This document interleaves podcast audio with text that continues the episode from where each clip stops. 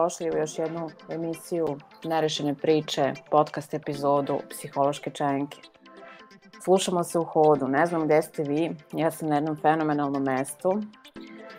Bosa, čupava, uživam, ispijam svoju kafu i razmišljam o tome kako bih voljela da ste mi negde tu u krugu, da možemo zajedno da popijemo kafu, da se družimo, da razgovaramo o ovoj temi koju želim danas da podelim sa vama. Pre nego što krenem bilo koju temu, voljela bih da vas pitam kako ste. Prošlog petka se nismo slušali, nije bila emisija, slavila sam rođendan, bila sam u šumi, planirala sam da vam se javim, međutim, mesila sam štrudlu, čekala goste, istraživala gde su to pećine čarobnjaka i pitala se šta je to što još mogu da učinim da moj vikend bude poseban, drugačiji. Ako čujete neku buku u pozadini, to su avioni, nalazim se u prirodi i danas. Pre nego što odjurim u neke nove avanture ovog vikenda, pre nego što isključim sve mreže, pre nego što svima onima koji me prate negde zamažem tragove, da ne mogu da me pronađu.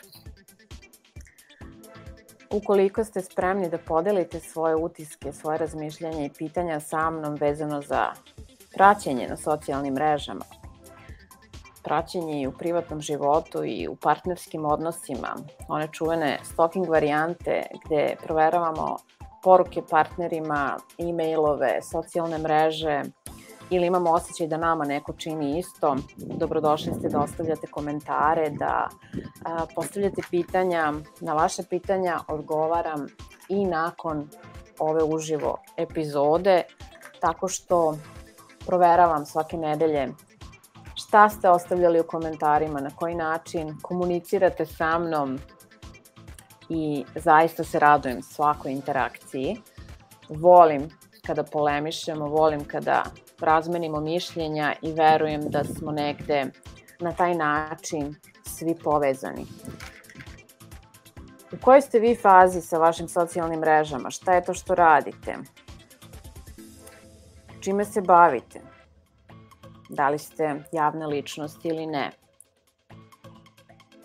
Imate li naloge na svim socijalnim mrežama ili tek možda na jednoj, onoj prvoj? Najpoznatijoj Facebooku. Kako se koristite vašim socijalnim nalozima, odnosno mrežama? Šta je to što vas privlači? Na koji način komunicirate sa ljudima koje nikada niste videli? Na koji način ostavljate tragove za sobom? Kao neko ko je već, pa mogu reći od svoje 12. godine um, u tom nekom javnom deljenju kroz različite časopise za koje sam pisala, um, preko kolumni, različitih emisija um, i same interakcije preko mog bloga, onog prvog bloga koji neki od vas poznaju uh, pre nego što je nastao uh, blog Maja Vu. Imala sam utisak da zaista ne poznajem ljude sa druge strane, a danas znam da ih ne poznajem, ali nisam tada u tom periodu imala uopšte predstavu koliko ljudi me prati, čita um, i na koji način oni to doživljavaju.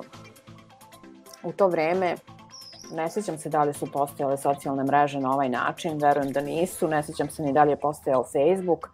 Ja ga imam negde od 2012. godine kada sam svoju prvu zvaničnu Majevu stranicu pustila onako u etar i dopustila je da negde pronađe mesto um, u vašim srcima, u vašem oku, u vašoj ljubavi prema pisanoj reči.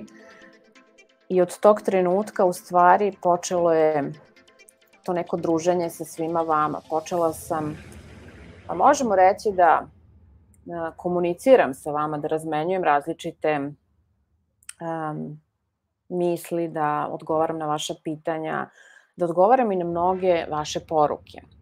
Sa godinama se to menjalo, naravno, sa godinama sam i ja dolazila od različitih uvida, sazrevala, jasnije postavljala svoje granice. Ako niste pogledali video o granicama i emisiju u kom sam imala dve sjajne gošće, Anu i Maju, pozdrav za njih dve.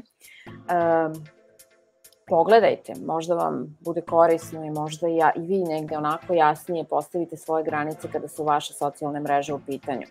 Zašto sam ja poželjela da danas baš razgovaramo o svetu u kom se pratimo, ne poznajemo i šta je to što me navelo u stvari na ovu temu? Može se reći da inspirisana svim vašim porukama, komentarima, um, preslikavanjem vaših misli i potrebe da negde prodrete u moj život, da vidite kako ja to razmišljam, gde sam, šta jedem, sa kim se družim, sa kim spavam, da li sam udata, imam li decu, da li vozim ili ne vozim auto, um, gde živim, na kojoj sam destinaciji u ovom trenutku, a kada će novi roman, da li meni neko napisao moj roman ili ga ja pišem sama, verujte mi ima svega i neki put me to toliko zabavlja čitajući sve vaše komentare i poruke. Um, a neki put se zapitam onako da li je zaista ovo sve potrebno i šta je to što u stvari vas navodi da na taj način pristupate socijalnim mrežama, da na taj način um, se obraćate ljudima, ne mislim sada samo na mene, govorit ću uopšteno. Um, kada sam ja počela da se preispitujem, kada sam negde onako stavila prst na čelo i odlučila da podvučem crtu, da uzmem jedan papir i olovku i da ga podelim na dva dela i napravim dve kolone, jednu za i jednu protiv, otkrila sam da je mnogo više onog protiv nego za.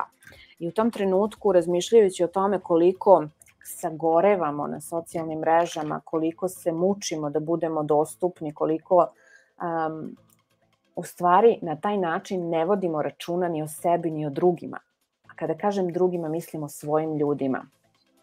Um, verujte mi da živimo u jednoj velikoj krizi sagorevanja i da je ona zaista stvarna i zato je naša uloga negde da pre svega štiteći sebe zaštitimo i te naše ljude. Samim tim štiteći ih i od sebe a, i od toga da negde ne prekorače neke granice a, koje su im trenutno možda nevidljive. Ovi problemi nikada nisu bili veći i ja bih rekla da svi klijenti sa kojima ja radim se negde suočavaju sa istima, da ne kažem da svi prolazimo iste deonice puta. E, nama je potrebna jedna platforma, kada kažem platforma ne mislim na socijalnu mrežu, nego mislim na jednu platformu u nama koju ćemo mi svi sami za sebe da izgradimo, koja će da bude onako um,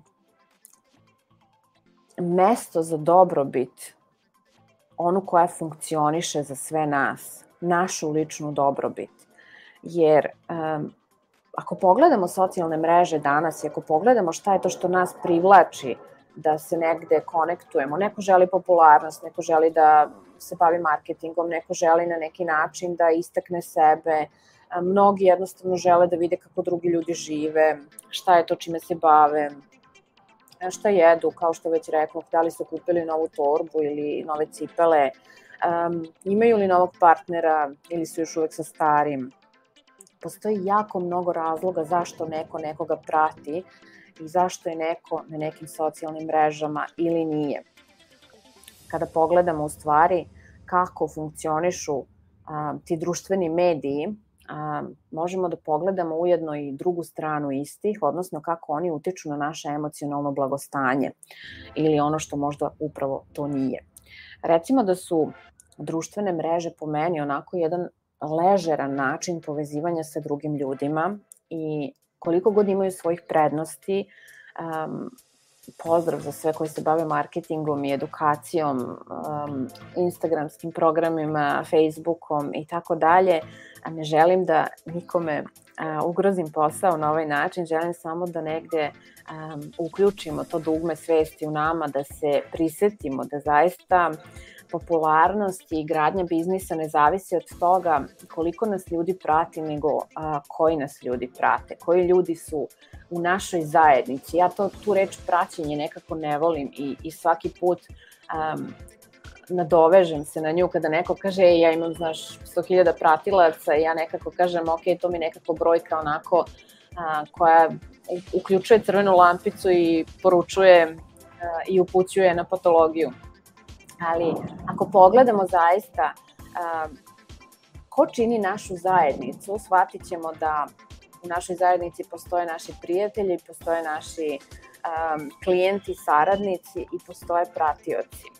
Naši prijatelji mogu i ne moraju da budu tu, ja nekako verujem da sa prijateljima se viđamo i uživo i da ne zavisimo samo od socijalnih mreža, dok naši klijenti u ovom modernom dobu mogu da zavise baš od toga koliko smo umešni da prenesemo svojom rečju i svojom slikom, odnosno koliko smo umešni da ispričamo priču na nekoj socijalnoj mreži i da približimo svojim klijentima ili mušterijama ili um, kupcima svoj proizvod, svoju ideju, edukaciju, dok pratioci ne konzumiraju um, apsolutno ništa osim naše energije, naše pažnje ukoliko im odgovorimo na neki način i radoznalosti na koji način mi gradimo svoj život, svoj biznis, odnose i sve ono drugo što je u njihovoj interesnoj sferi.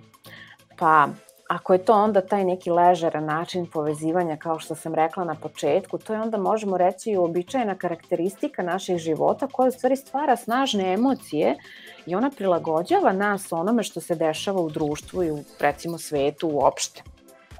Da bismo mi nekako um, uspešno, efikasno koristili naše društvene mreže, a da ne budemo preopterećeni istima, što je čest slučaj i ja se svakodnevno u radu sa ljudima srećem upravo sa tim problemom, važno je da postavimo jasne granice i važno je da budemo svesni kako se mi osjećamo da koristimo određenu socijalnu mrežu. Naravno da nisu sve socijalne mreže za nas, ali ja nisam ovde da pričam o socijalnim mrežama, već o tom svetu u kom se pratimo, ne poznajemo. Um, zašto vi mene pratite? Da li je to što čitate vama vredno, da li vam pruža određene informacije, nova saznanja, um, alate uz pomoć kojih stičete svoje uvide, otključavate svoje priče, um, lakše radite na sebi i zabavljate se kroz taj rad, spoznajete nešto novo ili vas jednostavno zanima gde sam, šta radim i tako dalje. Namerno me kamera nije uključena, podcast i predviđen da me slušate, ne da me gledate. Pim kafu, čupava sam, kao što rekao, bosa sam, sedim u prirodi, možete da čujete različite zvukove u pozadini. Meni to uopšte ne smeta, podcast treba da bude autentičan, treba da bude živ, treba da bude onakav kakva ja jesam. Um, bez nekog studija posebnog, bez nekih um, dobro ozvučenih prostorija i tako dalje. A mislim da je podcast u hodu prava verzija za sve nas, verzija realnog života, onoga što nam svima želim, pored socijalnih mreža.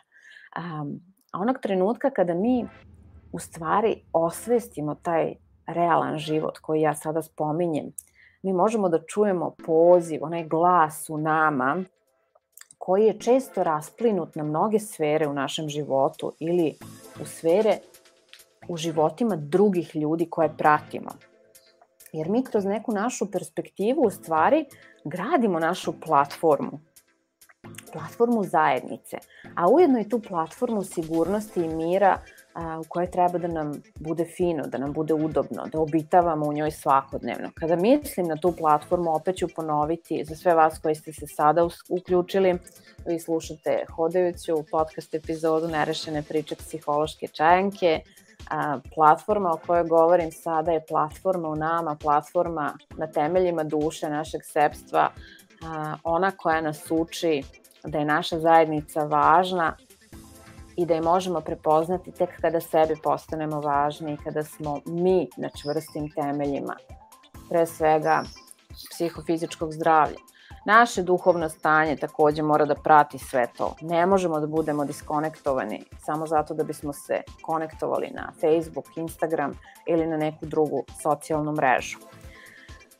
Zašto su društvene mreže u stvari kroz taj naš ležerni način povezivanja sa drugim ljudima i opasnost? Zašto mi ne poznajemo ljude koje pratimo? Zašto uopšte ne razmišljamo koga ćemo zapratiti kako mi to u modernom narodskom govoru volimo da kažemo, nego jednostavno scrollujemo, ne razmišljajući, to su oni procepi u nama kada nismo prikopčani na izvor svesti, nego samo scrollujemo da ubijemo vreme i shvatimo otišlo nam je 5, 10, 15, 20 minuta, da ne kažem 5 sati, ceo dan, nekome i ceo život, tako što smo samo scrollovali i razmišljali gde je Maja, šta Maja sada radi, zašto ne mogu da vidim kako je Maja podigla noge na sto, pije kafu i snima ovu podcast epizodu.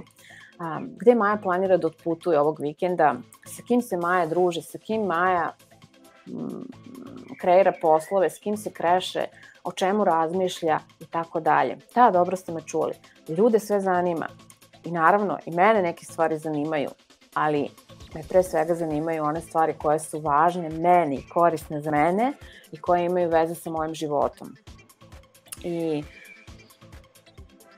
Ako sada napravim jednu paralelu sa svim mojim što sam vam ispričala, reći ću vam da društvene mreže imaju jako mnogo veze sa tim koliko smo mi u stvari um, mentalno zdravi, možemo tako reći. Koliko razumemo efekat koje društvene mreže mogu da imaju na našu dobrobit. Kakve su to kratkoročne um, povezanosti vođene, možemo reći, dopaminom, kada mi konzumiramo neki sadržaj, dobijemo nečiji like ili pozitivan komentar ili podelimo neki, nečiji post, nečiju sliku, jednostavno nešto nam se dopadne, pa vidimo vrednost u nečemu, pa poželimo da neko naš to prepozna ili naši prijatelji u našoj zajednici to pročitaju ili možda naš partner, naša sestra, naša majka. Um, mi onda osjećamo tu malu količinu zadovoljstva. Ali isto tako postoji i ona druga strana. Međutim, um, ja bih rekla da smo mi generacija dopamina. Zaista, ako pogledamo u našem mozgu koji nas tera da stalno nastavljamo da negde nagrađujemo sebe tako što ćemo da ostanemo na nekim društvenim mrežama, da ostanemo u kontaktu sa ljudima, da ostanemo povezani sa svim onim što se dešava oko nas, mi u stvari zapetljavamo se u jedan čvor povratnih informacija i teško nam je da odložimo svoje mobilne telefone, um, tablete, mo, računare i tako dalje, ali uglavnom svi kako pogledate, evo sada gde god da se nalazite, pogledajte oko sebe, ako ima ljudi oko vas sigurno da drže mobilni telefon u ruci, a za one koji to ne čine svaka čast, poslaću im čokoladu i buke cveća. Um, Zašto ovo ističem? Zato što se mi često baš kroz taj način obhođenja, naš stil življenja, u stvari u toj našoj petlji počinjemo gušiti i osjećamo se preopterećenima i osjećamo da smo pod stresom i pokušavamo da nadoknadimo neki posao recimo, pokušavamo nešto da završimo, ostalo nam je da napišemo nekoliko radova za fakultet, um, postali smo kampanjci, jednostavno ne funkcionišemo, nismo dosledni, nismo ažurni, nismo verni sebi, izdajemo sebe tako što posvećujemo svoje vreme Instagramu, gledajući kako se neko našminkao, obukao, da li je prodao još pet knjiga ili je napravio još neki program, dok mi imamo zamisao kako ćemo da napravimo isto to ili nešto još bolje, autentičnije, jer smo mnogo pametniji, mnogo uspešniji, imamo više diploma, zvanja, znanja, titula i čega god želite, novca, lepši smo kad se sebi pogledamo onako i nasmešimo u ogledalu, ali ipak nekako ne uspevamo, nekako smo zapetljani u toj petlji povratnih informacija i samo konzumiramo, ali ništa zaista ne delamo, ne radimo, ne kreiramo. Pa eto onda zapitajte se sada, setite se tog mog papira koji sam spomenula na početku podeljenog na pola, a, da li ste vi konzument ili ste kreator sadržaja, da li ste preopterećeni pod stresom, da li ste svesni ili nesvesni dok scrollujete socijalnim mrežama, šta konzumirate, koga konzumirate, čije informacije konzumirate. I jako je važno, ono što bih volila da istaknem, i još ću se na to osvrnuti na kraju ove epizode, jeste um, da je važno i ko nas prati, ko konzumira naš sadržaj. Ovo ističem zato što želim da podelim sa vama jednu priču. Ja sam pre nedelju dana obrisala preko 3000 ljudi sa svog Instagram naloga, ljudi koji mene prate. Zašto sam ih obrisala? Zato što su to ljudi koji nikada nisu kupili ni jednu moju knjigu, nikada nisu došli na moj seminar, nikada nisu um, bili na mojoj radionici, nikada nisu bili na mojoj sesiji, nikada nisu bili ni na jednom mom retreat programu ljudi koji ne konzumiraju sadržaj iz pravih razloga, ljudi koji nemaju profilne slike, koji nemaju jasno definisanu a, ciljnu grupu, možemo i tako reći, nemaju ni svoje ime napisano na svom profilu, a, prate neke random ljude i ostavljaju neke onako a, komentare koji su po meni totalno nepotrebni, možemo ih nazvati i trolovima. Tu su im neki momci iz ove Viber grupe koji me prate, koji imaju želju da me poznaju, tu su različiti tipovi ponuda od toga da na mojim profilima se ostavljaju javno um, pozivi, brojevi telefona, uh, pozdrav za sve vas, ali zaista ne delimo istu interesnu sferu, nije nam ista niša, mene to ne zanima, a vi ste očigledno na pogrešnom mestu. Ukoliko želite da se vratite, vrata su vam naravno otvorena, a, poručite neku knjigu, upišite se na neku radionicu psihološke čajanke, a, dođite na neku konsultaciju da vidimo u čemu je zaista problem, zašto ste preokrenuli socijalne mreže na jedan potpuno nezdrav način i upetljali se u tu petlju konzumiranja sadržaja iz kog ne umete da izađete, da zaista pronađete sebi adekvatnog partnera, da se bavite poslom koji vas ispunjava, da budete svesni toga što konzumirate i da to što konzumirate, taj sadržaj vas čini još boljima i navodi vas da istupite iz te petlje, iz tog začaranog kruga. Ističemo ovo zato što se ljudi plaše da će propustiti nešto, neki događaj, neku vest, nešto važno, ako ne promene status, ako ne promene a, sliku na društvenim mrežama, ako ne zaprate nekoga, ako nekome nešto ne ostave, misleći tako da upadnu um, u taj neki um, krug vrtlog važnosti i tako dalje. Vratit ću se na ovu temu, um, jako je važna za sve nas i mislim da ne razmišljamo o njoj dovoljno.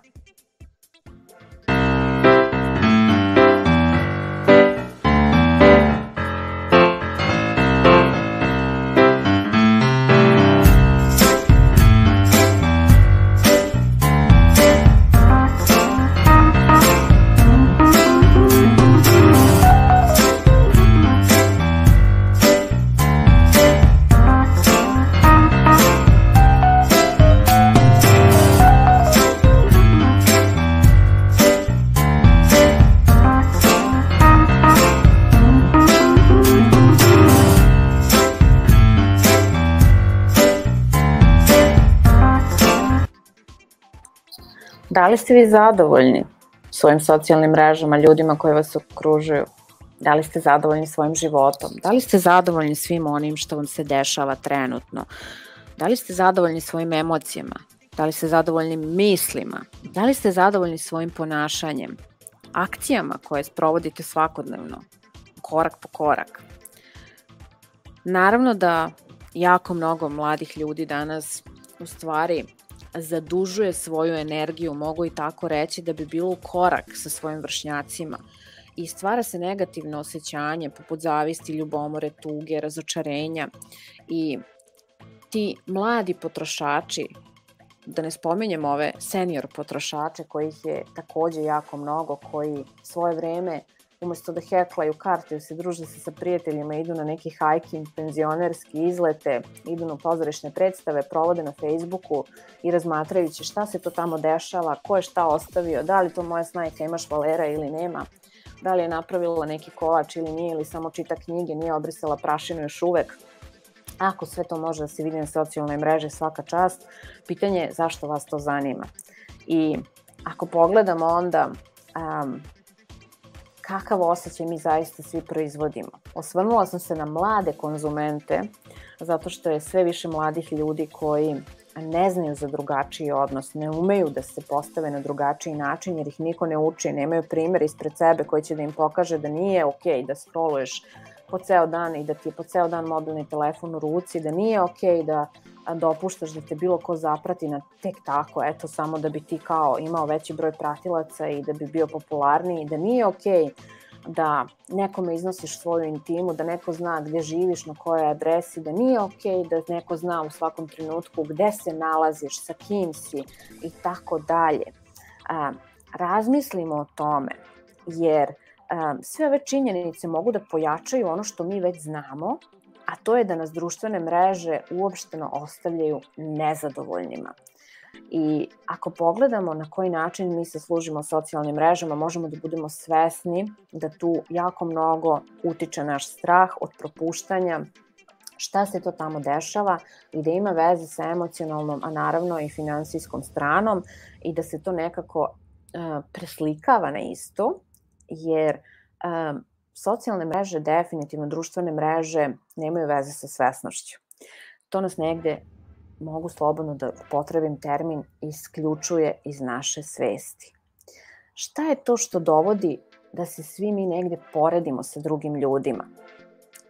Jeste li vi nekad primetili kako neki ljudi ne mogu da prođu um, u svom danu, u svojoj nekoj um, interakciji, druženju sa porodicom, sa prijateljima, da ne zgrbe telefon, da ne provere da li je tamo neko nešto ostavio na socijalnoj mreži, da li ih je iskomentarisao, da li ih je zapratio ili otpratio.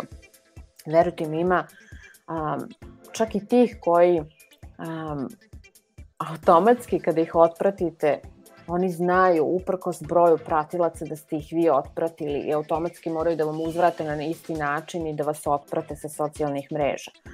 Ja bih zaista preporučila pregled za sve nas koji se služimo socijalnim mrežama, bar jednom godišnje, onako kao jednu generalku, kao um, obavezan zdravstveni pregled, čisto da proverimo gde smo gde smo u odnosu na ono odakle smo krenuli kada smo napravili naloge na socijalnim mrežama i šta je naš motiv da se služimo istima, da li, nas, da li ih koristimo u profesionalne svrhe i da li onda imamo tu granicu da zaustavimo se i da imamo okvir vremenski u kom proveravamo znači poruke svojih klijenata, mušterija, kupaca i umemo li da kažemo ne, umemo li da blokiramo ljude koji jednostavno crpe našu energiju, ne žele da uplate psihoterapiju, nego jednostavno žele da im odgovorite na njihove lične probleme putem Instagrama.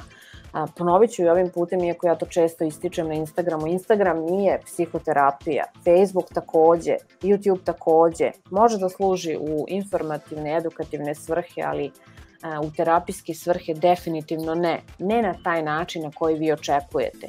I ni jedan terapeut na ovom svetu, savetnik, nije dužan da vam da odgovor na vaše goruće pitanje. Izvolite, zakažite sesiju, pojavite se na istoj i rešite svoj problem. Nemojte pokušavati da rešite svoje probleme na Instagramu. Pitajte sebe zašto me koči nešto i zašto ne mogu da zakažem sesiju, da odvojim vreme, da posetim nekog savjetnika ili psihoterapeuta, da radim konkretno na svojim ciljevima, na svojim problemima, na svojim izazovima, umesto što se vrtim po socijalnim mrežama i gledam da li neko ima sličan problem i pokušavam da otkrijem na koji način ja mogu da poboljšam kvalitet svog života ili da rešim nešto goruće. Trenutno što mi ometa sve u mom životu budimo selektivni, idimo na društvene mreže kako bismo naučili naravno neke lekcije, izgradili neke veštine, ali budimo selektivni. Održavanje recimo online kurseva ili dobijanje odgovora na teška pitanja može nam pomoći da napredujemo u privatnom životu i u karijeri, ali bitno je da budemo selektivni, bitno je da učimo svakodnevno, bitno je da nismo samo konzumenti koji gutaju, gutaju, gutaju i na kraju jednostavno sagore pretrpaju se informacijama. Ako razmatramo neke neosporne i moćne načine na koje društveni mediji recimo mogu negativno da utiču na naše mentalno zdravlje, budimo svesni koje platforme koristimo i kakve efekte doživljavamo i kada nam oni poboljšavaju život, odnosno kvalitet istog. Ponovit ću, budimo selektivni ono što je meni jako važno, a to je, um, reći ću vam kako ja volim da gradim svoju zajednicu i na koji način volim da a, konzumiram sadržaj koji mene interesuje. To je, ako gledamo vremenski sat vremena dnevno, nakon toga mi se uključi ograničenje na svim aplikacijama i jednostavno ne mogu više da gledam, niti želim duže od toga da konzumiram bilo čiji sadržaj. Mislim da je i sat vremena mnogo ako pogledamo onako realno um, iz svih uglova. Ono što je meni važno jeste da dobijam određenu vrednost, da dobijam inspiraciju, da dobijam neko novo znanje, neke nove veštine i da ti ljudi rezonuju sa mojim vrednostima, da rezonuju sa svim onim što je meni važno, što negde mene hrani, što me vodi kroz život, da se negde poklapa sa mojim postulatima i e, ne konzumiram ono što me uznemirava, ne konzumiram ono što mi troši vreme i energiju, što ne daje nikakvu vrednost, ne zanima me šta je ko jeo, šta je kupio, ne zanima me da li neko ima novog muža ili nema, ne zanima me um, koliko je ko zaradio i tako dalje. Zanima me šta novo mogu da naučim. I ono što ja negde preferiram jeste um, i što bih mogla ovako ovoj našoj mladoj populaciji da preporučim um, pogledajte neke platforme a, poput YouTube-a i određenih podcasta koje možete da konzumirate i dok vozite, dok um, putujete na fakultet ili na posao, dok ste negde u prirodi, dok se sunčate, dok ste na plaži, dok ste negde na nekoj planini, hajkingujete. Jednostavno pronađite nešto inspirativno i motivišuće. Podcaste možete da slušate i offline, da ih preuzmete na svoje pametne uređaje i da slušate kao audio knjige. Postoji jako mnogo stručnjaka koji imaju specifično znanje. Um, one stručnjake koje vi odaberete da slušate treba da vam pomognu da rastete, da budete bolji, da budete sebi najbolji i da vas vode napred u životu, da vas navode da promišljate, da se preispitujete, da budete pažljivi u pogledu onoga što pokušavate da postignete. E, ono što bih ja svakome pre nego što napravi bilo koji nalog na društvenim mrežama preporučila jeste da koristimo iste da se oslobodimo stresa, a ne da proizvedemo još više istog, um, da slušamo puštajuću muziku, da učimo nešto novo, da učimo jezike pomoću socijalnih mreža, upoznajmo ljude koji se bave edukacijom, ne učimo kako da se um, još bolje definišemo. Ne moramo samo da definišemo a, trbušnjake, možemo da definišemo i naše znanje. Um, izbegnimo da padamo u zamku one beskonačne konzumacije, chat sadržaja, gluposti, prepiske i tako dalje, koje nas emo, emocionalno negde uzburkaju, jer nam nude provokativan sadržaj. Jako je važno da postavimo jasnu granicu Ukoliko ne umemo da postavimo jasnu granicu, po ceo dan možemo da izgubimo i ceo život odgovarajući na tuđe poruke, na tuđe zahteve, pokušavajući da budemo uljudni, kulturni i tako dalje. Ono što su vas učili ako ste generacija 81. 80. pa tu negde do 90. Um, što su vas učili, javite se svakome na ulici koga sretnete, budite kulturni, budite ljubazni, nemojte nekome da ne odgovorite i tako dalje, zajebite tu nauku na socijalnim mrežama, izvinite što psujem, ali zaista um, možda me tako čujete. To na socijalnim mrežama ne postoji. U redu je biti kulturan, ali u redu je postaviti jasnu granicu. Ne odgovarajte svima na poruke. Proverite prvo ko vam piše, zašto vam piše, iz kog razloga vam piše. Ne zanima vas da li je neko imao težak ili lagan život, za to postoji psihoterapija.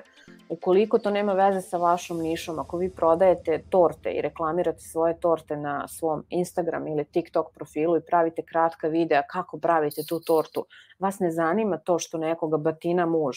Žao vam je naravno, ali to nije vaša priča, ne treba vam dodatan stres. Nemojte ni da preusmeravate tu osobu na psihoterapeuta ili bilo koga, jednostavno toj osobi zabranite komunikaciju sa vama. To je ono što je ključno i što je potrebno da sami naučimo i da razgraničimo. Izbegavajmo da pregledamo čak i iz radoznalosti poruke koje nemaju veze sa nama, sa našim životom. Umesto toga izađite u šetnju, porazgovarajte sa nekim svojim prijateljem, prijateljicom, odite negde na kafu, pročitajte neku dobru knjigu, budite pažljivi, vodite po mene lično kvalitetno ispunjen život koristeći samo onoliko društvenih mreža koliko je vama potrebno. Ne više od toga.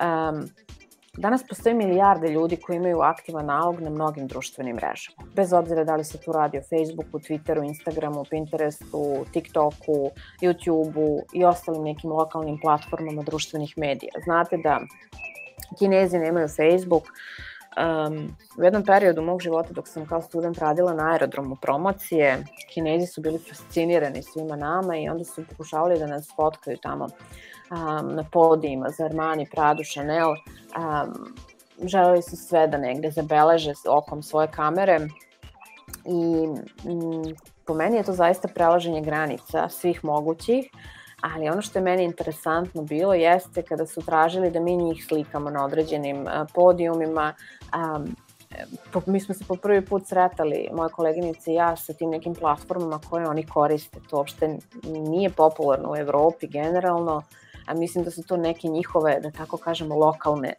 društvene mreže. Najmanje polovina njih aktivno pristupa svom nalogu i objavljuje nešto na svom nalogu bar jednom nedeljno, da ne kažem po deset puta dnevno. Imamo i taj moment koji je jako važno osvestiti. Bez obzira da li se radi o, na, ne, o njihovim vlastitim razmišljanjima, trenutnim nekim um, um, poslovima u kojima su nekim posebnim događajima, nezaboravnim trenucima ili bilo čemu drugom što obavljaju. Ono što oni objavljuju na svojim socijalnim mrežama, društvenim platformama, to ostaje zauvek. Ne samo oni, generalno svi mi. Čak i ako izbrišete nešto, želim da vam to napomenem i da skrenem pažnju, ako vam niko nikada nije rekao, sve što objavite na svojim socijalnim mrežama ostaje zauvek. Pa sada razmislite i o tome kako otključavate svoj telefon, da li skenirate svoju zenicu oka, jednu jedinu i unikatnu, da li ostavljate otisak prsta um, ili jednostavno imate pin koji unosite. Mislite o tome, važno je.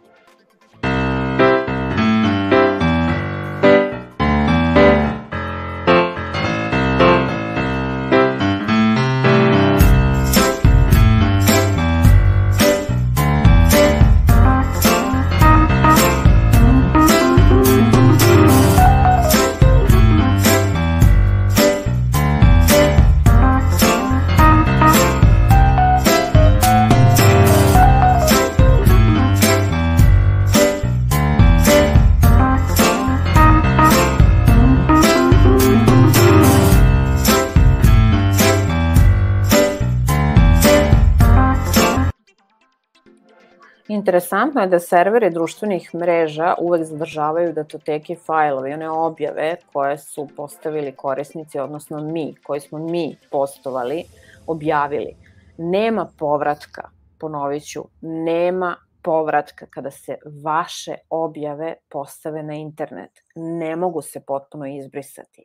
To je ono što um, ja često spominjem um, na Biznis Akademiji volim da istaknem zato što je važno da znamo. Često smo impulsivni, često smo ljuti, često vođeni emocijama, da ne ističem sada ni jednu emociju, postavljamo nešto na socijalne mreže. Sve što postavimo ostaje zaovek, ne može se izbrisati, ali um, na neki način i kada mi izbrišemo mi imamo utisak da to više ne postoji, ali na serverima zaista se zadržava jako dugo. I zbog toga društvene mreže mogu da predstavljaju veliki rizik za vašu privatnost na mreži.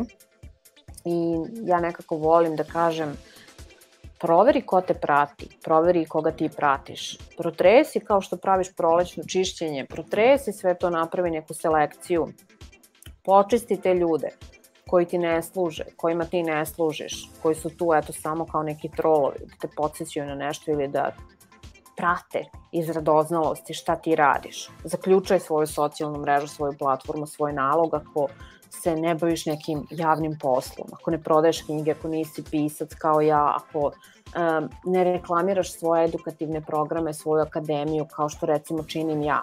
Ali ako to činiš, onda odvoji, napravi privatan profil, napravi public profil, javni profil u prevodu i služi se mrežama tako što ćeš jasno postavljati za svoje konzumente sadržaj koji njima služi iz te niše koja može da bude interesantna samo onima koji žele da dođu na tvoju stranicu iz tog i tog razloga, da nauče nešto novo, da a, upišu neki kurs, da se bave nečim interesantnim, što im služi, da izoštre svoje životne veštine i tako dalje.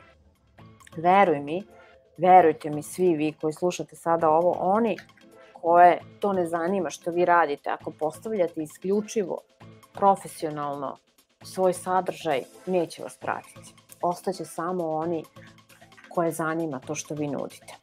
I još nešto što je meni jako važno, što volim da podelim sa svima na biznis mentoringu, a to je da društveni mediji prate našu aktivnost za razliku od bilo koje druge usluge.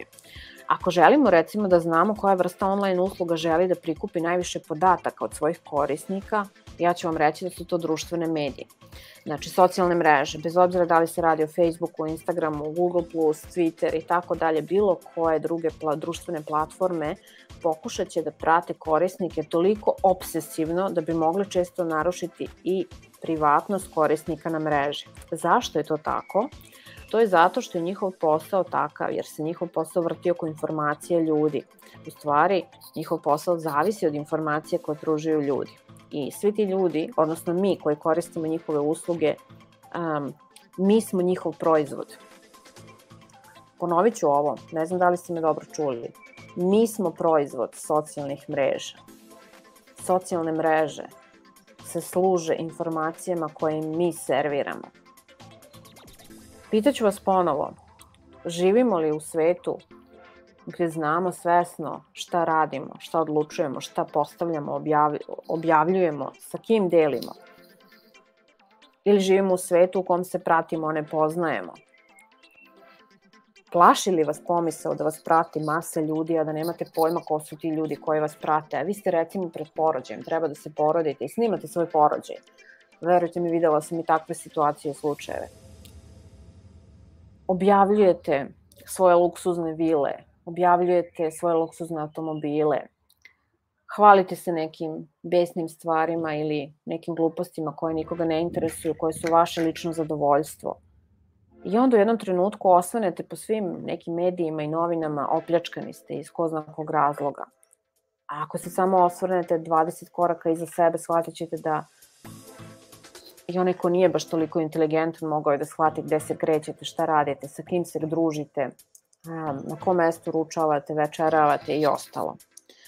Pa kako onda da zaštitimo našu privatnost i da pazimo ko nas prati i koga mi pratimo i da li se pratimo ili se u stvari poznajemo i da li um, to ima veze sa popularnošću, kako se veruje.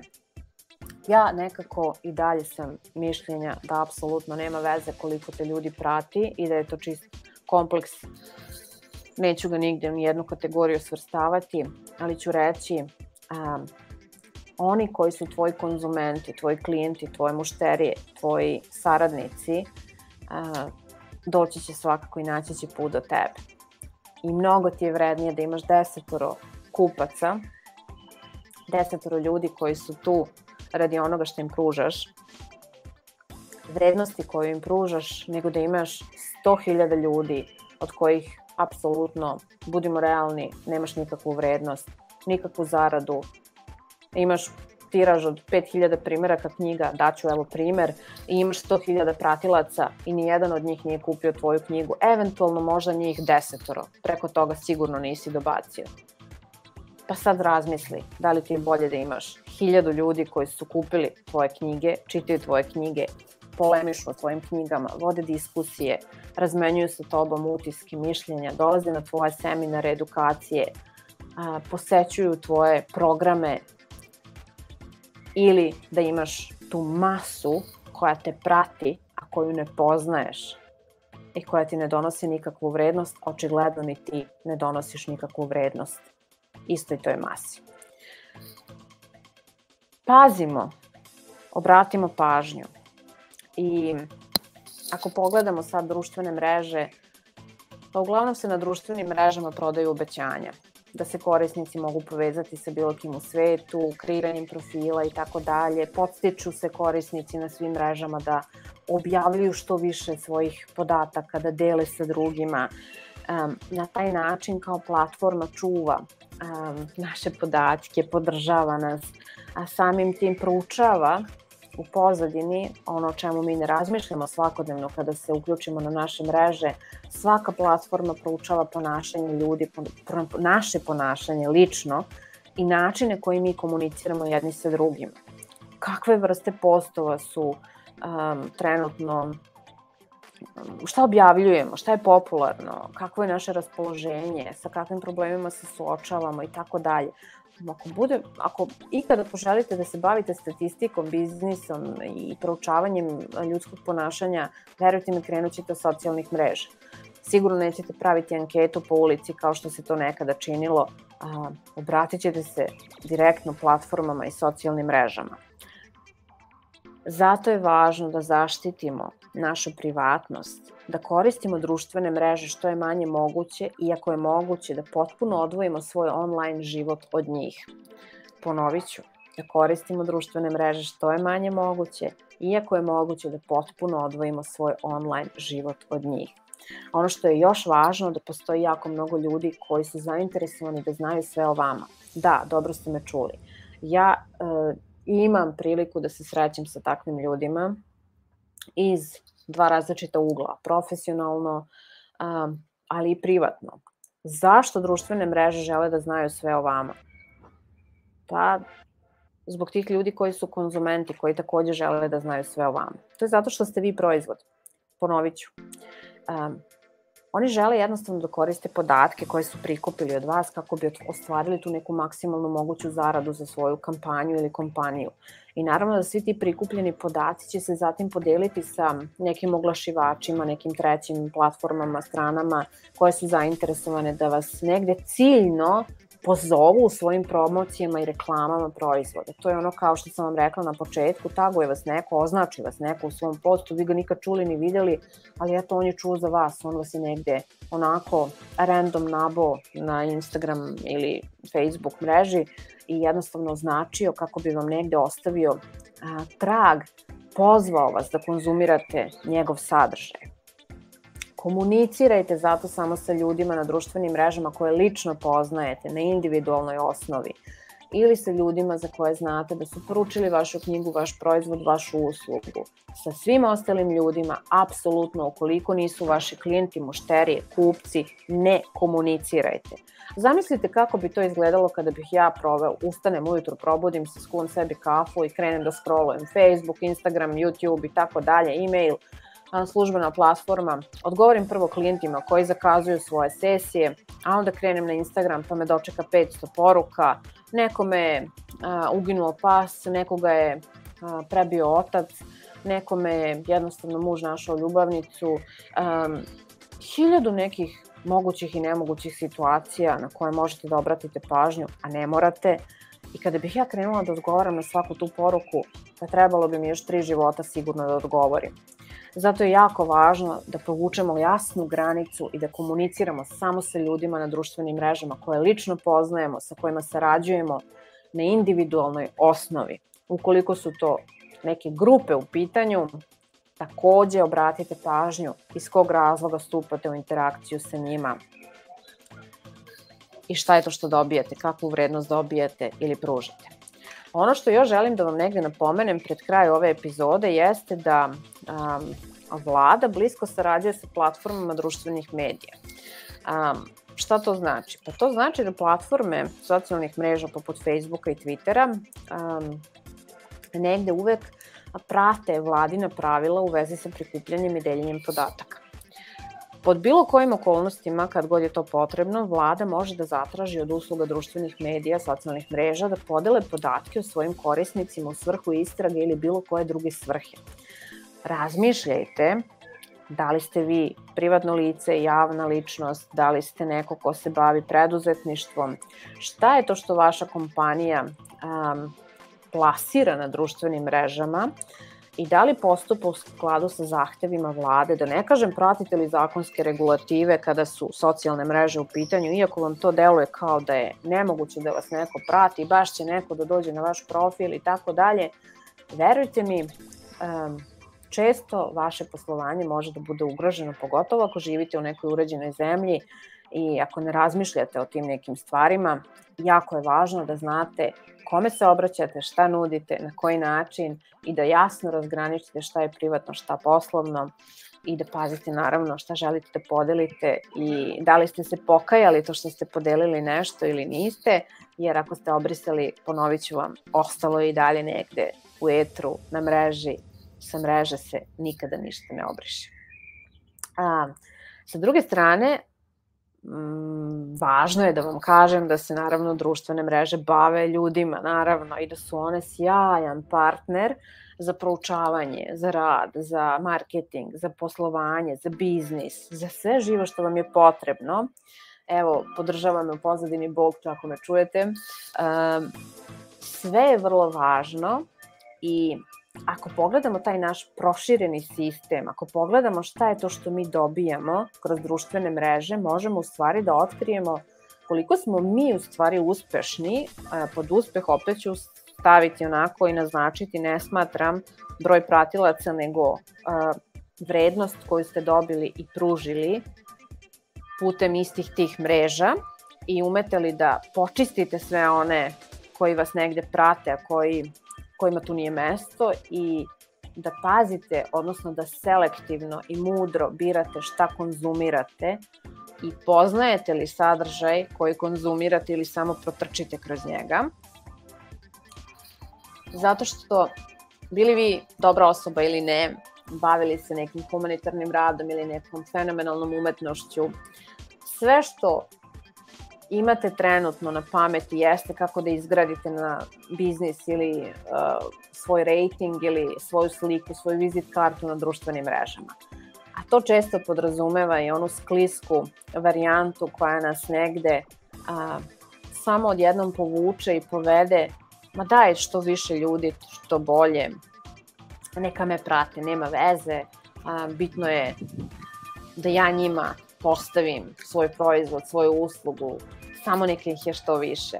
I ja se, opet ću reći, ne bih složila sa tim. Zato što je to negde zaista um, naša vizit karta, pre svega opasno i za našu privatnost na mreži. Naše podaci često mogu da budu u rukama nekih kompanija koje uopšte um, nam ne idu u prilog i možda ne bismo želeli da delimo sa takvim ljudima i sa takvim kompanijama. Pa zato važno da naučimo da štitimo svoju privatnost, da objavljujemo samo neke, možemo reći, po znacima navoda, dobre stvari na društvenim mrežama, bez obzira da li se radi o nama ili o nekom drugom, da ne urušavamo nečiji rating, reputaciju i na ovaj način da se ne želimo posle um, pa možemo reći Bogu ili sami sebi zašto sam to uradio, zašto sam to postavio, šta mi je ovo trebalo u životu. Alati koje negde svi koristimo i kojih nismo svesni, a to su u stvari alati koji proučavaju preko društvenih mreža naše ponašanja i tu su da objave kroz jav, to javno mljenje recimo um, i, i neke naučne dokaze da i na osnovu malih onih prikupljenih podataka koje koristimo za poboljšanje recimo nekih naših usluga, um, mi u stvari odajemo jako mnogo celom ovom sistemu, celoj mreži i dajemo jako mnogo podataka koji se posle koriste za maksimiziranje nečijih profita, prodaje i naravno da to uključuje naše podatke um, iako nama deluje da ta treća strana nije zainteresovana. I te kako je zainteresovana i može se reći da je to čitava jedna nauka a, koja se služi ovim alatima, kojima se i mi služimo u obliku softvera, web alata, aplikacija ili bilo kojeg drugog alata koji su dizajnirani da proučavaju naše ponašanje na mreži. Zato prate li vas, Poznajete li te koji vas prate? Štitite li svoju privatnost? Čuvate li se? Upuštate li se u interakcije komunikacije? Bacate li se onako strmoglavo u sve moguće odnose? I šta je to što činite za sebe i da zaštitite svoju privatnost? Poštujete li tuđe granice? I da li drugi poštuju vaše granice? Ukoliko još uvek ne znate gde ste na ovom polju, pa eto, neka vam ovog vikenda bude poziv da malo prelistate svoje socijalne mreže, da počistite sve one ljude koji nemaju profilnu sliku, jasno ime ili vidite da prate samo neke posebne persone koje se ne uklapaju u vaš rating, mišu ili sferu interesovanja. Um, razmislite o tome kome da opuštate da konzumira vaše fotografije, ko gleda vašu decu, ko gleda vaš dom, ko gleda gde ste putovali, sa kim ste putovali i tako dalje. Bavite li se socijalnim mrežama ili se one bave vama? Da li se služite socijalnim mrežama da izdignete svoj posao na jedan viši nivo ili socijalne mreže sebe izdižu na jedan viši nivo zahvaljujući vama, konzumirajući vas dok se vi služite alatima istih. Živimo li u svetu u kom se pratimo, ne poznajemo? Zanima me vaše mišljenje. Slobodni ste da komentarišete, da ostavite svoje mišljenje. Jedva čekam da čujem u nekoj narednoj epizodi. Dodirnuću se ponovo ove teme i odgovoriti na sva vaša pitanja. Um, ukoliko vetar bude povoljan sledećeg petka u 11.11 .11, družimo se ponovo. Ukoliko ne, snimit ću vam epizodu pa objaviti u isto vreme. Ne znam gde ću biti, na kojoj destinaciji. Hoće li, kao što rekoh, vetar doneti neku dobru internet konekciju ili neće. A, prijavite se na kanal, ostanite u toku, podelite sa mnom i sa svim slušalcima podcasta Nerešene priče psihološke čajanke vaša iskustva sa socijalnih mreža, šta vam je to dobro donelo, a šta odnelo, koliko se služite istima, koliko ste svesni, koliko ste iskreni u stvari, um, koliko vremena provedete na Instagramu, eto recimo na TikToku ili na Facebooku, um, čitate li knjigu nekad umesto što scrollujete po socijalnim mrežama, koliko ste vremena odvojili da prošetate, boravite u prirodi, da se družite sa prijateljima u odnosu na vreme koje ste proveli na socijalnim mrežama. Uporedite gde ste, pa ćete znati odmah i kako je vaše unutrašnje stanje. Verujte mi, sve je jako povezano. I ono što želim da vam kažem, svaka duša zaista nosi svoju priču, treba samo malo ljubavi da bismo je oslobodili i razumeli. Zato je tu program Otključi svoju priču koji je dostupan za samostalan rad, ali i uz moju podršku, uz konsultacije. Možete više otkriti na majavu.eu, a tu su i naše psihološke čajanke. Ostao nam je u ovoj sezoni još jedan mesec, u maju smo trenutno, radimo još jun, i onda imamo letnju pauzu, pa od avgusta kreće nova sezona u potpuno novom ruhu, na potpuno drugačiji način, fenomenalne radionice svakog ponedeljka u 20 časova, psihološke čajanke, otvorene su za sve koji hrabro otključavaju sobstvo kroz kreativnost, terapijsko pisanje, promišljanje, interakciju sa grupom i pre svega moje vođstvo. Pridružite nam se. Bile su ovo nerešene priče psihološke čajanke. Hvala vam što ste i ovog petka odvojili vreme da poslušate, da rešite možda ono što je 99% nerešeno, a ja volim nekako da ga pokrenem, da ga istaknem, da ga prizovem i jedno čekam vaše utiske, vaše komentare i jedno čekam neku novu temu koju ću podeliti sa vama. Ostanite mi zdravi, nasmejani, raspoloženi, voljeni, volite nekoga, a da biste volili nekoga, setite se da ljubav uvek dolazi od i polazi od ljubavi prema sebi.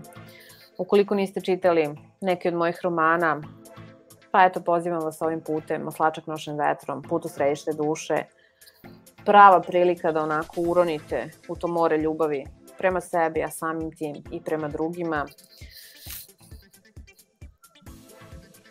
Pazite na sebe. Tako ćete paziti i na drugi. Hvala vam.